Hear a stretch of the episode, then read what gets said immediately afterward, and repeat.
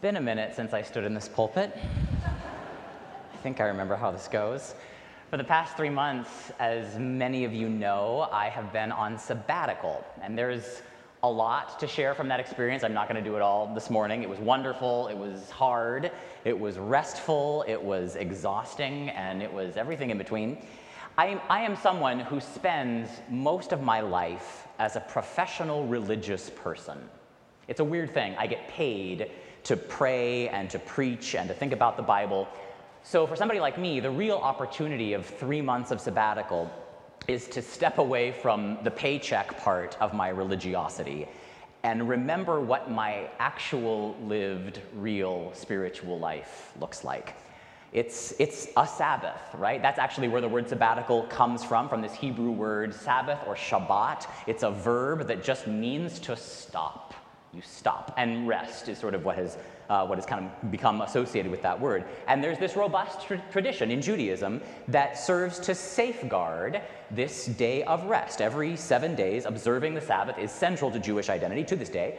And Christians have carried over some of that spirit in our own traditions around Sunday, around a day of worship and rest. And we hear an, an echo of that, I think of it almost as sort of like a safeguarding tradition in the prophet Isaiah this morning. Isaiah says, if you refrain from trampling the Sabbath, right? He, think, he thinks it's something that is in danger of being trampled. If you refrain, he says, from trampling the Sabbath, from pursuing your own interests on God's holy day, if you honor it, not going your own ways, not serving your own interests, not pursuing your own affairs, then, he says, you shall take delight in the Lord, and God will make you ride upon the heights of the earth. And there's an unstated corollary there too, which is that if you don't do this, if you trample on the Sabbath, woe betide you. We're not, uh, we're, we're, not gonna, we're not gonna speak about what happens if you mess it up. And so then Jesus encounters on, an, on a different Sabbath day, Jesus encounters this woman with a spinal ailment, and he sets her free.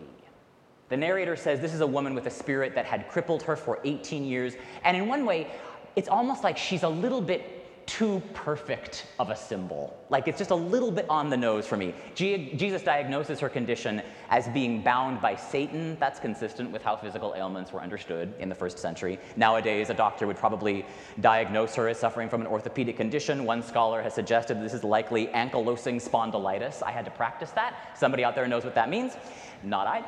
Whatever her condition, whatever is going on for this woman, when Jesus mentions Satan in connection to it, I think it's important to note that Jesus is not suggesting that this woman is possessed, right? Jesus sees that she's suffering, and he identifies her suffering as the evil in this situation, not the woman herself. He turns to her and he says simply, Woman, you are set free. You are set free from your ailment, easy as that. And she stands up. She stands all the way up for the first time in a long time. And the text says she begins to praise God. I suspect that some of you know a little bit what something like this feels like when the ailment under which you've been suffering, maybe for years, is removed. When you have known nothing but pain, and suddenly you are no longer in pain, you better believe you start praising God.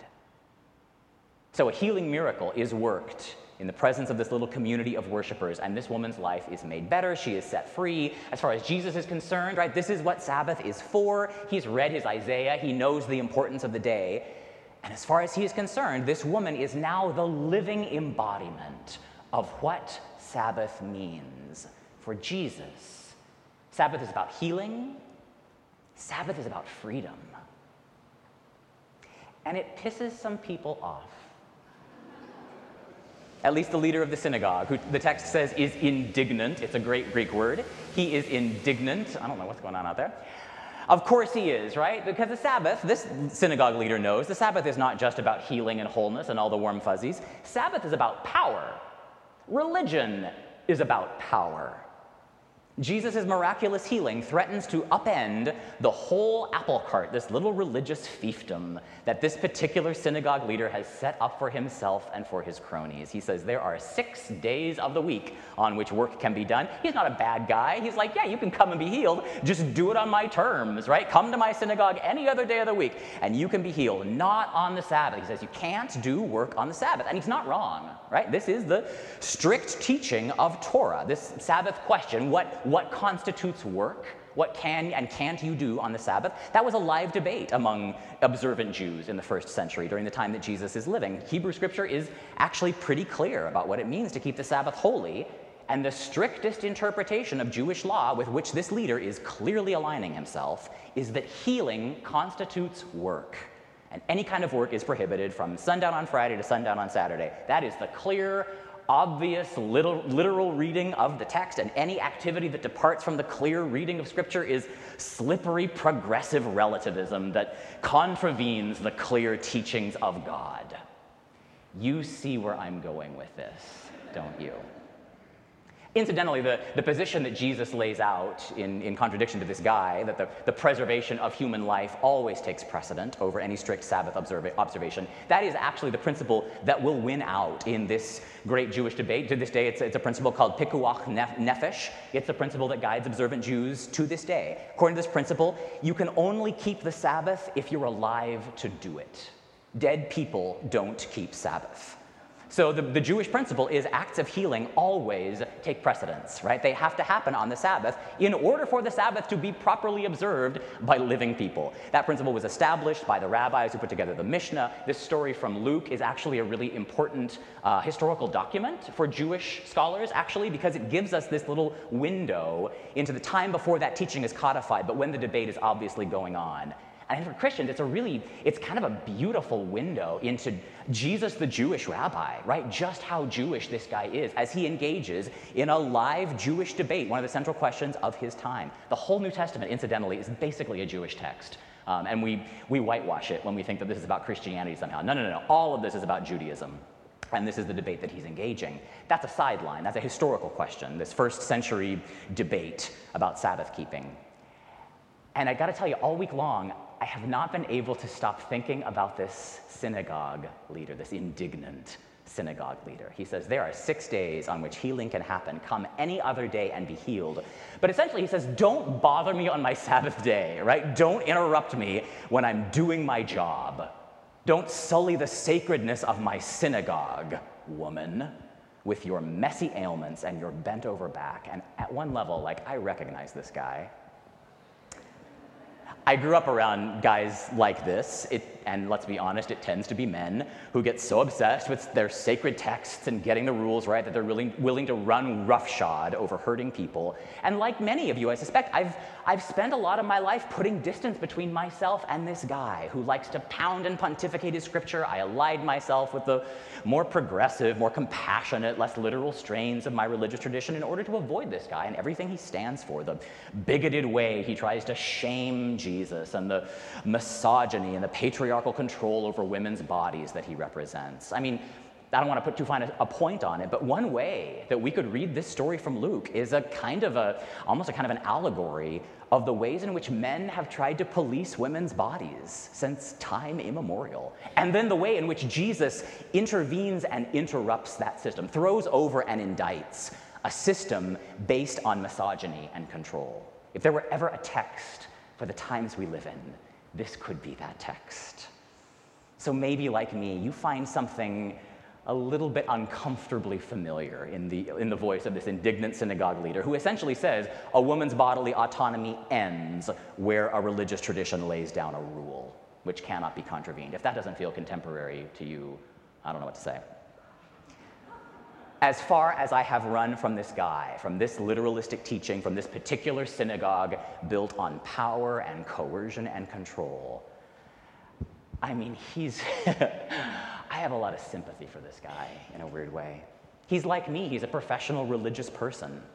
His job is to curate a tradition and help people find their way into it. I mean, I, I sometimes call myself like i am just a park ranger for religion, right? Like I'm here like policing the park and kind of helping people navigate their way in this weird national wildlife park we call Christianity. That's what this guy is doing, right? And then when somebody comes at him with some very different ideas about what his park should be for, he gets angry. I mean, like I have been there. I've done that. This guy scares me because he looks an awful lot like the guy I see in the mirror every morning. My experience has been that we progressives are just as prone to compassionless posturing and self righteous control as our conservative siblings are. There's a warning here. This is a warning here for me. Maybe you too. I think we would do well to heed it. And I also want to be really careful about foregrounding the men in this story as many scholars and commentators have done, foregrounding the theological debate about texts between two dudes at the expense of the real point, I think, of the story, which is that a daughter of Abraham is healed, and she goes home praising the one who made her. Before Jesus performs a single miracle, he offers one really important thing to this woman. We see it in verse 12. I think it's maybe the it's where the real healing I think happens in this story before he lays a hand on her, Luke says, Jesus saw her. When Jesus saw her, Luke says, he called her. Now, we could read that as like he calls her over, right? Come over here. I think Luke means us to hear the deeper, the deeper meaning there. Jesus sees her and he calls her. He gives her a job. Only then does he lay hands on her. And he doesn't say anything like, you know, by the power vested in me, by Almighty God, I, Jesus, zap you of your ailment and you are healed because of my magical powers, right? Actually, there's a way of reading the story in which the woman heals herself. She's got the power of God in her. All Jesus does is lay his hand on her and say, Hey, you know what just happened to you? You, you are set free. He is incidental in a certain kind of way to everything that happens. This woman is filled with power because she's been seen. Because Jesus calls her. He does not reduce her to a diagnosis. He doesn't see her as the crippled woman who's been hanging out in the corner, right? No, she is a fully enfranchised daughter of Abraham. That's what he calls her. And she sets herself free. She stands up straight again, and that is what an experience of freedom feels like.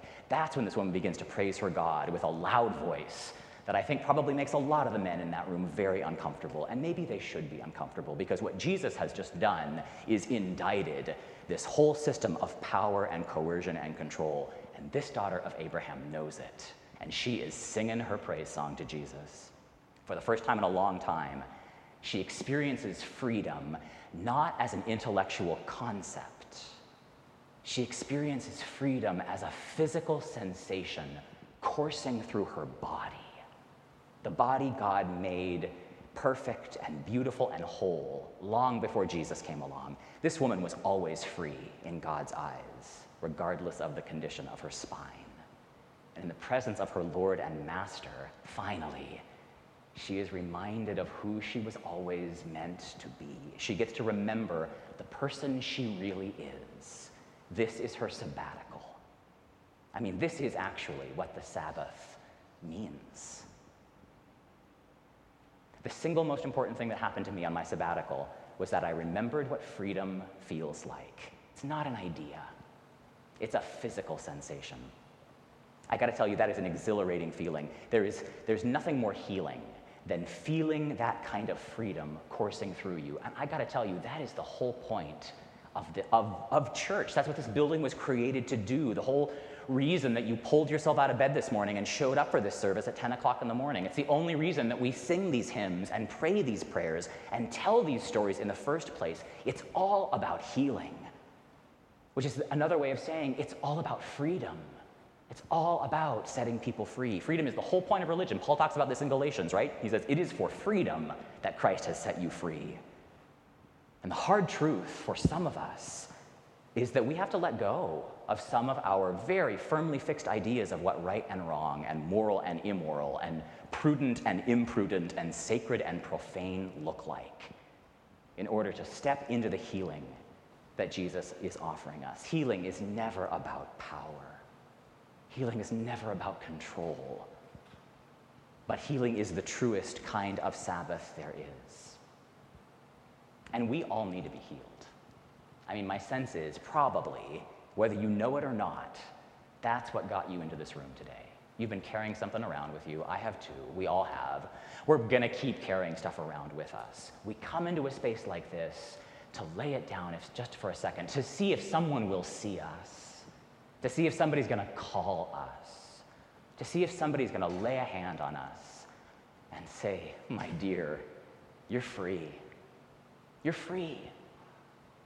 At the end of this service, well, at communion, we're going to open the little um, healing stations in the chapel next door. If you are carrying something around with you and you just need to sit for a moment, if you want to pray with somebody, there will be some folks there. Greg and Elaine Harris are going to be there. They're some of the holiest people I know. I'm going to be there. We're there to pray with you. But like, we can't make this happen for you, right? Like, I am a, I am a synagogue leader. The best thing I can do is get out of the way and let Jesus do his thing. Because Jesus is here and he is ready to do his thing. His thing is always healing, his thing is always freedom. So if you need it, this is the right place for you to be, all of us, sons and daughters of Abraham, who long to experience in our bodies what it feels like to be free. Happy Sabbath, my friends.